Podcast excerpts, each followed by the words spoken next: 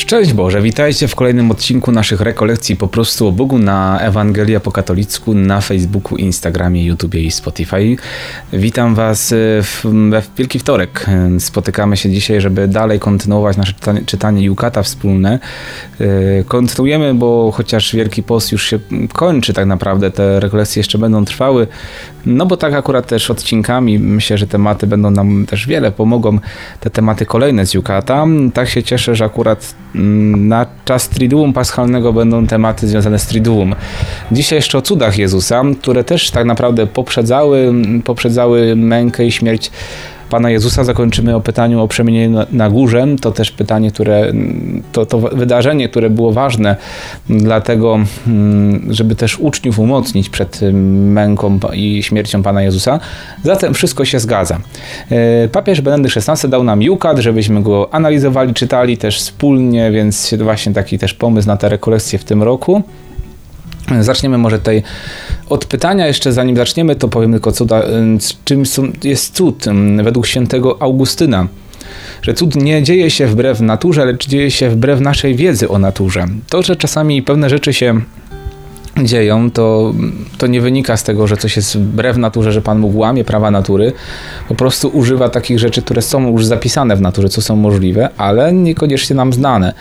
Mm, albo po prostu my nie wiemy, że natura może się zmienić, albo po prostu mamy za małą wiarę, że Pan Bóg może naprawdę wszystko. A może naprawdę wszystko. Yy, więc pytanie na dzisiaj, czy Jezus czynił cuda, czy są to tylko pobożne bajki? W ogóle ciekawe pytanie, pobożne bajki. Jezus naprawdę czynił cuda, podobnie apostołowie, nie tylko Pan Jezus. I dzisiaj do, do tej pory cuda się też dzieją. Nowotestamentowi autorzy opierają się na realnych wydarzeniach, tak mówi Jukat nam. Już najwcześniejsze źródła relacjonują o licznych cudach, które nawet, y, nawet o skrzeszeniu umarłych, będących potwierdzeniem orędzia Jezusa. Jeśli jednak ja wyrzucam demony mocą Ducha Bożego, to przyszło już do was Królestwo Boże. Cuda działy się publicznie. Czasem zmiankowano imiona uzdrowionych, jakby choćby ślepiec Bartymeusz, czy też podawano inne bliższe informacje, jak teściowa Piotra. To można sprawdzić było, tak? Bo chodzi o to, że dla nas to jest może takie odległe, nie? Ale to było napisane w tamtych czasach, ci ludzie znali te rzeczy, nie? Te, kiedy powstawały Ewangelie, to mogli powiedzieć, przecież gdzie tam jaka teściowa, przecież Piotr to był celibatariuszem, żadnej żony nie miał, teściowej tym bardziej, nie? No ale wiemy, że teściowo miał, więc wszyscy, nikt się temu nie buntował, ludzie to widzieli, I to się naprawdę działo. To by nie przeszło po prostu. Zresztą w ogóle to też mm, można się gdzieś od biblistu dowiedzieć, że Pismo Święte jest, te, te opisy mm, wydarzeń życia Jezusa są dużo bardziej dokładne i bardziej też zgodne z takim, zwłaszcza Ewangelia według świętego Łukasza, zgodnymi z w ogóle z prawidłami zapisywania wydarzeń historycznych z tamtych czasów. Dla nas to by dzisiaj to było inaczej pewnie. Byśmy nagrali jakiś film, yy, jakiś tam, nie wiem, by ktoś przez kamerą nagrał, to byłoby dosłownie minuta po minucie, jak czasami mamy na tych różnych portalach, gdzie informują nas o tych wirusach wszystkich, nie? Minuta po minucie coś się tam dzieje na świecie, nie? Mm, teraz to jest, y, wtedy to było zupełnie inaczej i mamy Ewangelie są dużo lepiej, zwłaszcza tak mówię Łukasza, bo on to zrobił już tak bardzo profesjonalnie, lepiej niż niektóre inne źródła, z którymi nie mamy niektórzy problemu. Niektórzy uważają to za autentyczne, że to jest tak było i, i, i nie, nie kwestionują tego. O dziwo Ewangelie są napisane bardzo profesjonalnie pod tym kątem, a czasami to kwestionują niektórzy. No tak to wygląda.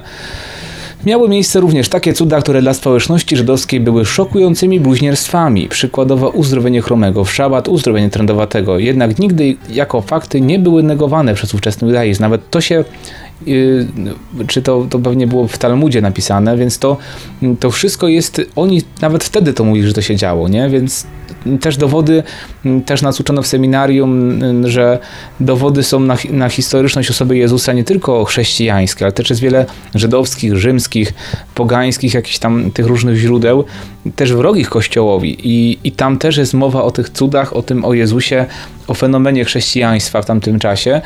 Więc y, nie tylko pobożni autorzy, taka po prostu y, z GW wypisała, też, też pisze teraz na temat kościoła wrogo, nie? No ale potwierdza, że pewne rzeczy miały miejsce, nie? Więc nawet tam też pisali czasami, takie były też y, niewyborcze pisma w, w czasach Pana Jezusa i też byli wrogi kościołowi, też pisali różne tam głupoty, w sensie takim, że próbowali to kwestionować, tak? na tych chrześcijan bardzo atakowali, mm, ale wydarzenia konkretne były, tylko interpretacja, może w tym sensie to, to tak chciałem to powiedzieć, że interpretacja była taka tych wydarzeń mm, y, jako, jako coś no, że, że to, to, to, nie świadczy o boskości Jezusa. Dla nas, jak się to wszystko połączy, to jest. Dla nas jest ważne, że to jest opisane mm, z punktu widzenia naszej wiary. Jest to opisane, rzeczywiście to się działo, a to, że oni pisali wrogo, to jest zrozumiałe. Nie? To tak samo jak dzisiaj wrogowie Kościoła też piszą przeciwko nam, ale piszą. To znaczy, że Kościół istnieje. Wtedy też istniał. Jakiś ptaszek w ogóle śpiewa nade mną. Nigdzie na świecie nie wydarzył się większy cud niż w tej małej stajni w Betlejem. Tu stali się jednym Bóg i człowiek. Tomasz Kempis, niemiecki mistyk, autor o naśladowaniu Chrystusa. Bóg i człowiek. Chociaż Tomaszu Zakempis, Bóg i człowiek to się stali jednym już w momencie zwiastowania w Nazarecie, więc to tutaj chyba ten, ale to jeszcze tak nie było takiego wi wiadomości o tym, takiego głębokiego poznania ludzkiej natury też. No bo przecież wiemy, że Pan Jezus stał się człowiekiem już w momencie zwiastowania, w momencie poczęcia, kiedy przyszedł anioł, archanioł Gabriel do Maryi. I dalej Marka 7,37 pełni podziwu mówili, wszystko dobrze uczynił, sprawił, że głusi słyszą, a nie mi mówią. To był naprawdę fenomen, który wszyscy widzieli, to nie dało się ukryć. To dlatego cuda Jezusa były czymś bardzo, bardzo, bardzo realnym. Mm, co mamy tutaj dalej? E, kolejne pytanie, którym sobie dzisiaj zadamy, dlaczego Jezus czynił cuda? Cuda, które czynił Jezus, były znakiem zainaugurowania Królestwa Bożego. My czasami na, te, na tych cudach się koncentrujemy bardzo, że to ma być takie, chodzą ludzie na modlitwę uwolnienie, modlitwę uzdrowienie. To jest też potrzebne. Jezus też to czynił przecież, nie? I to się też dzieje dzisiaj, to tego nie negujemy. Chodzi o to, że to ma nam pomóc uwierzyć, że Jezus jest Zbawicielem świata, Zbawicielem naszej duszy, zaczyna się Królestwo Boże. Tu nie chodzi o to, żeby się koncentrować na tym uzdrowieniu, bo niektórym chodzi o to, żeby tak jakby patrzyli tylko na ten materialny świat i tak ostatecznie im chodzi tylko o ten świat. A Jezus po to czynił cuda, żeby ludzie wierzyli, że jest Mesjaszem, że jest Synem Bożym. To był cel, cel cudów tak naprawdę, żeby ludzie uwierzyli. Tak jak mamy, mm, to widać bardzo mocno, też mówiliśmy o tym z Martą w odcinku Przez cudo normalności, gdzie omawialiśmy y, tego co, sparaliżowanego, co czterech przyniosło go na, na noszach do Jezusa. Najpierw odpuszcza mu grzechy, potem uwalnia jego ciało, żeby pokazać, co jest najważniejsze. Mm, cuda Jezusa nie były magiczną autoprezentacją, bardzo fajne słowo magiczna autoprezentacja. Przepełniała go moc zbawczej miłości Boga, bo to właśnie miłość Boga tak jest wielka, że uzdrawia nawet ciała. Zbawia. Mm, dlatego to się wręcz wylewało z Jezusa. Przez cuda pokazał, że jest Mesjaszem i Królestwo Boże zaczyna się w nim. To był znamiona nastania nowego świata. Zaspokajał głód, znosił niesprawiedliwość, chorobę i śmierć. Wypędzając demony, ruszył zwycięski pochód naprzeciw władcy tego świata. Pod tym pojęciem kryje się oczywiście tutaj szatan. E, jednakże nie położył kres wszelkiemu złu na świecie. To jest też ważne. Zobaczcie, nie zrobił tego. Mimo wszystko, nie uzdrowił wszystkich ludzi. W orbicie jego szczególnego zainteresowania znajdowało się wyzwolenie człowieka z niewoli grzechu. W zasadniczej mierze chodziło mu o wiarę, którą wzbudzał również przez cuda to jest cel. O to w tym wszystkim chodziło. I ci ludzie, może, którzy byli uzdrowieni, bardziej potrzebowali uzdrowienia duszy może niż ciała. Kto wie, może niektórzy nie, ale to chodziło przede wszystkim dla nas, którzy mamy to spisane i którzy to oglądali, tych, którzy tego doświadczyli, o uzdrowienie duszy. Naprawdę, to jest cel cudów Jezusa i teraz do tej pory też tak się dzieje tak się działo. Mam bardzo fajne obrazki w ogóle, mm, jakby ktoś sobie zobaczył w tym punkcie. Jest taki Pan Jezus, te ludziki takie fajne ukatowe tam sobie, warto zobaczyć, te obrazki są same w sobie fajne. Eee, dalej, jak teraz po co Jezus powołał apostołów? E, dwa pytania odnośnie apostołów. Eee, no jedno głównie typowo, a drugie o tym przemienieniu na górze, które będzie już też wprowadzeniem nas coraz bardziej w tajemnice paschalne.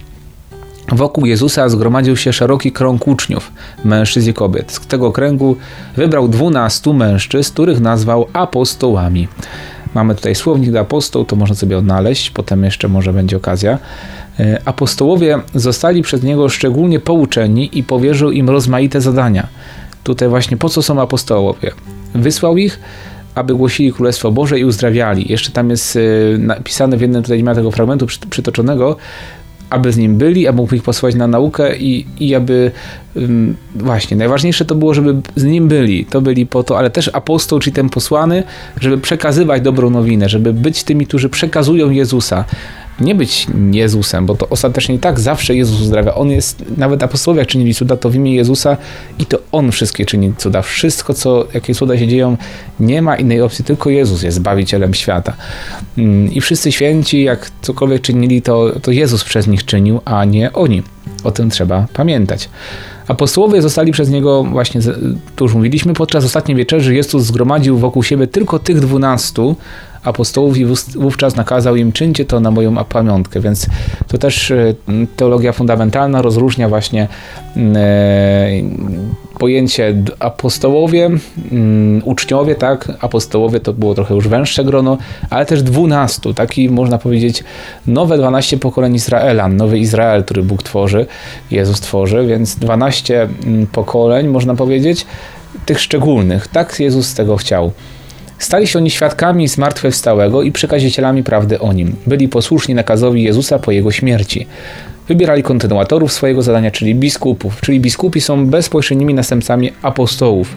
Dlatego tak bardzo powinniśmy szanować biskupów, kochać ich, być im posłuszni i mają nad nami realną władzę mm, w kościele.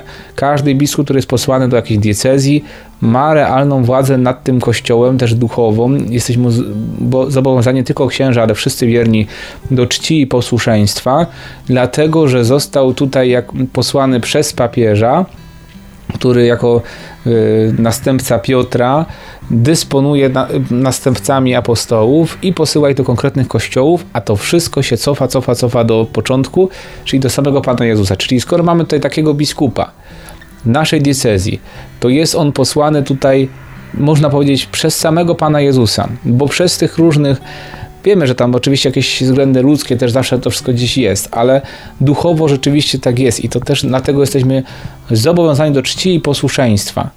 Biskupi to następcy apostołów. My, kapłani, jesteśmy współpracownikami biskupów, uczestniczymy w ich kapłaństwie, można powiedzieć. Ich, chociaż każdy z nas ma osobny sakrament święty, oczywiście, nie? ale jako prezbiterzy jesteśmy związani swoim biskupem i w jego imię działamy. I dlatego też kapłanów trzeba szanować, bo to jest też to jest ten sakrament święty, naprawdę trzeba wielką cześć oddawać, bo to są następcy apostołów. Władza, którą przekazał Jezus i Jezus chce, żeby ich szanować. To jest bardzo ważne. Ja wiem, że my księża bardzo grzeszymy, czasami się bardzo sprzeniewierzamy temu posłannictwu. Nie żyjemy święcie i to jest coś, co trzeba nazywać i, i wzywać do nawrócenia kapłanów. My musimy się sami nawracać i biskupi, kardynałowie, papieże, wszyscy muszą się stale nawracać, ale też to nie oznacza, że mają wierni nie szanować tych, którzy zostali wyświęceni. E, właśnie po prostu dlatego, bo to są następcy apostołów i ich współpracownicy. E, I ten urząd im przekazał Pan Jezus. Dlatego w kościele jest hierarchia. Nie ma tutaj, że liderzy wspólnot też muszą być posłuszni biskupom. E, władzom kościelnym. No bo tak działa Kościół. Nie jesteśmy protestantami, gdzie każdy sobie tam rzepkę skrobie, bo ktoś jest wierzącym. Dlatego nawet nie są kościoły. To są wspólnoty kościelne, nie kościoły. Kościoły to są tam, gdzie, gdzie są prezbiterzy, gdzie są biskupi mm, wyświęceni, gdzie, są, e, gdzie jest sakrament święceń, czyli Kościół, e, cerkiew, tak, to też jest Kościół prawosławny, mówimy, ale wspólnoty kościelne, dlatego że nie mają pełni znamiona kościoła. Ci ludzie są ochrzczeni, jakoś tam wierzą, czytają Pismo Święte, więc jakoś tam są z Bogiem związani przez sakrament Chrztu Świętego, bo chrzest jest, że działa wspólnie, ale nie mają prezbiterów, nie mają Eucharystii, nie mają yy, spowiedzi, więc są takim bardzo okrojonym kościołem bez takich bardzo ważnych rzeczy, tak naprawdę najważniejszych. No bo jak nie ma Eucharystii, no to nie ma Pana, nie? Ach, się nakręciłem, ale to są ważne rzeczy. Następcy apostołów pełnią także obecnie powierzony przez Jezusa urząd. Kierują, nauczają i sprawują chrześcijański kult. Łączność z apostołami stała się fundamentem jedności Kościoła. To jest ta sukcesja apostolska. Nie chodzi o to, że, że mają jakieś sukcesy, tylko chodzi o to przekazywanie władzy święceń. Od samego początku jest nieprzerwanie, jakby na przykład zostało przerwane, żeby nie wyświęcono biskupów, to się nie odtworzy jakie to jest w ogóle ważne, że to dzięki Bogu tam jest, chociaż w historii to dużo biskupów, mało jednego biskupa tam pochodzi, to na, dzięki Bogu się to nie, nie zachwiało. Mamy to i to można tak cofać, abyśmy się patrzyli konsekratorów, konkretnych biskupów, doszlibyśmy do, do któregoś apostoła. z tych pierwszych apostołów. Naprawdę, tak by to było. Dlatego my mamy księża władzę sprawowania sakramentów nie dlatego, że jakoś się pobożni jesteśmy czy coś, tylko dlatego, że mamy ten sakrament przekazany przez Pana Jezusa mm, Kościołowi. Tylko dlatego, naprawdę. I, I to jest w ogóle taki fenomen. Jakby się to przerwało, jakby zabrakło kapłanów, już tak wszystkich naraz nas by zabrakło, to już nie wróci Kościół. Już się nie da. Musiałby Jezus na nowo przekazać to wszystko od zera. Uświadommy sobie, takie to jest ważne i jak bardzo potrzeba e, miłości do kapłanów, modlitwy za kapłanów, o naszą świętość, żebyśmy, bo to też jest, wiecie, to Pan Bóg daje ten wielki skarb naczynia glinianem.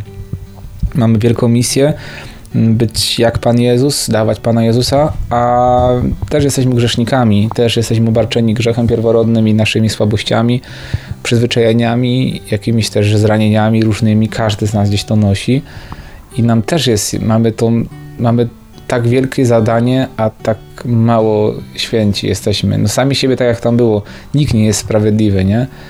Dobrze, że nas wymagacie, ale też to jest ważne, żeby w tym wymaganiu też to, żeby szło zawsze modlitwa i wsparcie takie ludzkie też i, żebyście byli, by, bądźmy razem po prostu, mm, wtedy będzie dobrze.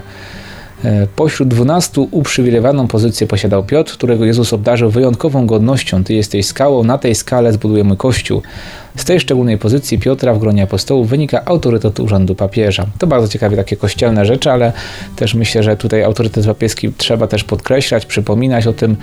E, to jest urząd e, dany przez Jezusa i dlatego szczególnie szanujemy, kochamy papieża, modlimy się za niego też jest słaby jak my, każdy z nas, nie? I to różni papieże byli w historii, jak patrzymy na i, i, byli wielcy grzesznicy i wielcy święci, więc, więc tutaj to jest niezależne właśnie. Przecież Piotr też do największych świętych nie należał, można powiedzieć, no bo przecież no, kto z nas wprost, znając Jezusa, chodząc za Nim, e, zrobi takie rzeczy jak Piotr, tak? Że się zaparł, no to, to jest no już wielu świętych było, co, co się nie dali, nie? Mimo tego, że Jezusa nie widzieli, więc no, ten Piotr nie jest, tutaj nie leży właśnie w sile tego człowieka, w świętości tego człowieka, tylko mocy urzędu. Y, potrzeba oczywiście nam jak najbardziej świętych papieży zawsze, bo, bo, no bo jednak on stoi na, głowie, na czele kościoła i od niego wiele zależy, tak naprawdę ma władzę absolutną, można powiedzieć w pewnym sensie. Mm, poza tym, co jakieś ciężarówki jeżdżą na dworze i słychać wszystko. Y, więc ma wielką, wielką władzę, ale też potrzeba tym bardziej modlitwy. Nie? Módlmy się, módlmy się za, za papieża, biskupów, za kapłanów, diakonów i za cały lud Boży. Jak będziemy się modlić też Wielki Piątek, taka piękna modlitwa będzie u nas na Ewangelii po katolicku też i będzie uwaga o 15. Tu już wam teraz powiem takie zdrada tajemnicy, może już wiecie, może nie wiecie. O 15 liturgia Wielki Piątek, Męki Pańskiej. Tak, ta, to co zawsze wieczorem się ten, jest całowanie krzyża, komunia o 15. A co, bo tak jest w przepisach, że tak, tak w końcu pierwszy raz i ostatni w życiu tak odprawię, ale fajnie. Dobra, e, wracając. E, mamy tutaj taki tekst po prawej stronie papieża Benedykta XVI z 12 marca 2006 roku, kiedy komuś zostaje udzielona łaska silnego doświadczenia Boga, wtedy przeżywa jakby coś podobnego do tego, co było udziałem apostołów podczas przemienienia. W jednej chwili czuje się przedsmak tego, czego będzie się doświadczać w błogosławionej rzeczywistości raju. Zazwyczaj chodzi o krótkie doznania, które Bóg czasami daje poczuć, przede wszystkim ze względu na mające nadejść ciężkie próby. Dlatego teraz ostatni temat. Czemu Chrystus przemienił się na górze? Już papież nam trochę odpowiedział. E, pokazał swoje bóstwo, żeby umocnić tych uczniów, którzy, zobaczcie, oni byli w nim w ogrodzie, nie? Modlili się z Jezusem na górze Tabor, a potem ci sami uczniowie się modlą też z Jezusem na górze e, Oliwnej, nie? I, i jaka różna, różna postawa, nie? Przygotował ich, dał im naprawdę co się tylko dało i tak nie, nie byli w stanie tego dźwignąć. Mm, zasypiali. No w sumie też to zrozumiałe, wieczór po wieczerzy to też ciężko, ale no nie potrafili tego rozpoznać, więc to było dla umocnienia ich przed, tą, przed tym, co się działo. Jak dalej tutaj jest odpowiedź katechizmu? Ojciec chciał objawić boską chwałę swojego Syna już w ziemskim życiu Jezusa. To, co jest teraz przebóstwiony Jezus, wtedy chciał po prostu pokazać. Zobaczcie, no tak na chwilę, tak odsłonić, taki zrobić mały zwiastun dla niektórych wybranych, po prostu tak to będzie wyglądało, nie? Przemienienie Chrystusa, czy wyglądało zawsze, tylko było ukryte, przemienienie Chrystusa miało później pomóc uczniom zrozumieć Jego śmierć i zmartwychwstanie. No, później pomogło, na początku im trochę to nie ogarniali tego. Trzy Ewangelie relacjonują, jak na szczycie góry Jezus zajaśniał na oczach swoich uczniów, czyli przemienił się, aby ich umocnić. Głos Ojca z nieba nazywa Jezusa umiłowanym Synem, tak jak nad Jordanem którego należy słuchać. Piotr chciał wznieść trzy namioty i zatrzymać się tę chwilę. Jezus jednak kroczy ku swojej męce. Chcielibyśmy czasami zostawić tę chwilę takiego wpatrzenia w Jezusa, tego modlitewnego zachwytu, jak nam tego brakuje czasami, nie? Niektórzy mają taki problem wtedy właśnie, żeby to mm, żeby wrócił ten moment, moment takiego słodyczy z bycia z Bogiem, nie? Tu nie chodzi o to, żeby tak było zawsze, żebyśmy się tak dobrze czuli przy Panu Bogu na modlitwie. Czasami tęsknimy, Panie Boże, wróć, ja chcę na tą górę Tabor i na górę Tabor, i teraz jesteśmy na Golgocie. Ale na górze Tabor było tak fajnie i tak się przemieniłeś i ten namiot. Mówiłem, to był bardzo dobry pomysł. Trzeba było te namioty zrobić, tam zostać. Naprawdę ja bym sobie poradził z namiotami. No ale no, no właśnie, na Golgotę zapraszam Cię. Tutaj jest najważniejsze miejsce. To było po to, żeby Cię umocnić. Czas na moją chwałę, oglądanie będzie w wieczności, przejść przez bramę krzyża, przez to cierpienie, przez trudności. Może wielu z Was i wiele z Was doświadcza takich teraz e, Golgot, nie tylko tak duchowo, tutaj liturgicznie, ale, ale też tak bardzo realnie. E, Góra Tabor zasmakowanie jest jej potrzebne, takie doświadczenie w życiu duchowym, jakieś przebudzenie wiary jest potrzebne, poczucie słodyczy Boga jest mega potrzebne, ale potem przychodzi moment takiej codzienności, gdzie jest Golgota, gdzie jest krzyż, gdzie potrzeba e, umierać z Jezusem, mm, ale nie bójcie się, to prowadzi do zmartwychwstania, będziemy niedługo to przeżywać. Dzięki za dzisiaj, taki ciekawy odcinek, tutaj trochę się pewnych momentach y, rozkręciłem mm, o tych papieżach i niepapieżach. No ale są ważne treści też, więc myślę, że dobrze, żeśmy sobie to powiedzieli o, o biskupach. Tym bardziej módlcie się za nas w tym czasie. Teraz taka inicjatywa Bożych Krówek była, że można by słuchać księżom w ogóle. Też takie bardzo miłe. Mm, e, niektórzy duszpasterze dostali takie krówki. E, I tam są takie miłe słowa, że właśnie w tym czasie nas wierni wspierają. To jest piękna inicjatywa, naprawdę. Chodzi o taki gest, nie? że jesteście, że jesteście naszymi przyjaciółmi, że kochacie nas, że jesteśmy dla was potrzebni. Bardzo dziękuję za każde słowo wsparcia i mówcie to księżom. Księże naprawdę czasami zobaczycie, jak to jest tak jak, to jak w małżeństwie troszeczkę.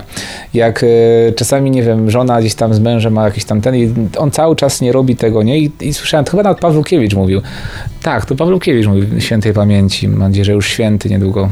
Mam nadzieję, że go kiedyś beatyfikują. To byłoby piękny moment no, modlimy się Jego życie wieczne, y, ale też może dajby Boże, żebyśmy dożyli jeszcze Jego beatyfikacji. To byłoby piękne, bo ilu z nas do Pana Boga przyprowadził, więc niech mu da Pan Bóg niebo jak najszybciej.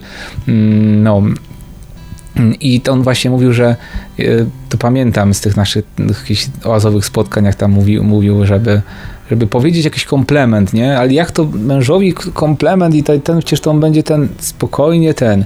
I okazuje się, że jak się tak e, bezinteresownie żona będzie mężowi mówić miłe słówka, że on jest taki dobry, taki męski, jak on po prostu zacznie jak w zegarku chodzi, po prostu on, to, to tak naładuje go, ale w drugą stronę też. To nie chodzi o to, że ma tylko jedną stronę, to obie strony. My sobie nie mówimy czułych słów, nie mówimy sobie o, że się kochamy. Ile razy to dziś to słowo kocham cię to padło, nie wiem, w momencie oświadczyn czy na ślubie i potem już nie pada. Czasami nie, nie zmieniłem tego, nie? Mówcie sobie często, że się się kochacie, że jesteście dla siebie ważni, dlaczego jesteście ważni. Mówcie sobie komplementy, jacy, zachwycajcie się sobą nawzajem. I to, to, to buduje relacje, to buduje więzi i, i dodaje siły też. I my jako księża też tego potrzebujemy. Też jesteśmy facetami. Chcemy, że nasza oblubienica Kościół nam też powiedziała czasami jakieś, że jesteś takim dobrym księdzem i ten w ogóle, nie? Czy no, no chodzi o takie, żeby to było też takie niesztuczne, nie? Y, mówcie po prostu dobre słowa. Ja dużo od was tego słyszę ostatnio. Naprawdę to bardzo dużo dodaje wiatru pod skrzydła. Zwłaszcza, że, że jakoś jestem wrażliwy. Mm, e, no, czasami niektórzy tam padają jakieś trudne słowa i to boli, i czasami tam sobie posmutam. E, jak tam poczytam jakiś komentarz, nie to tylko komentarz, ale jakoś to czasami jest przykro, ale i tak potem Pan Bóg wynagradza, bo ktoś tam napisze tyle z jakichś miłych słów. Dziękuję Wam. I, to nie, nie wstydźmy się tego, nie mówmy, że to jest jakaś pycha, że teraz, nie wiem, ktoś po prostu tutaj, jak będziesz tutaj komplementy mu mówić, czy coś to odleci, w ogóle zapomni tym. Nie, bo to jest normalne. Wróćmy do takiej normalności, albo zbudujmy tą normalność w końcu. Mówmy sobie z miłością, czule, wielką troską, y, z wsłuchaniem się w siebie, bez krzyczenia, bez emocji, jak to zmienia po prostu życie, jak się da żyć w takim spokoju, nie?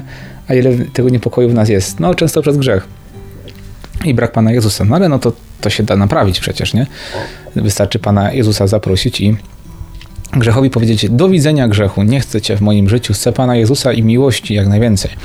Więc niech ta miłość przyjdzie przez to Boże błogosławieństwo. Życzę Wam jak najlepszego wtorkowego wieczoru. Do zobaczenia już za chwilę na modlitwie. E, no i cóż, e, już jutro jeszcze ostatni odcinek wieczorny, a potem w czwartek i piątek, jak już wspominałem, będą w ciągu dnia. Liturgię zapraszam też w czwartek o 18, w piątek o 15, a w sobotę o 22.30 będzie Wigilia Paschalna. Kurczę, ale to będzie fajne.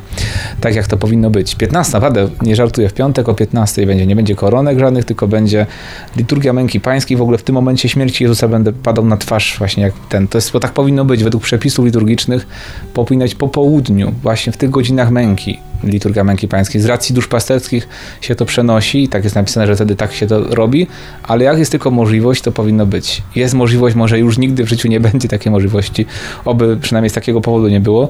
No więc yy, do zobaczenia, yy, do usłyszenia. Niech Cię Bóg błogosławi. Ojciec i Syn i Duch Święty. Amen. Z Bogiem i Pa.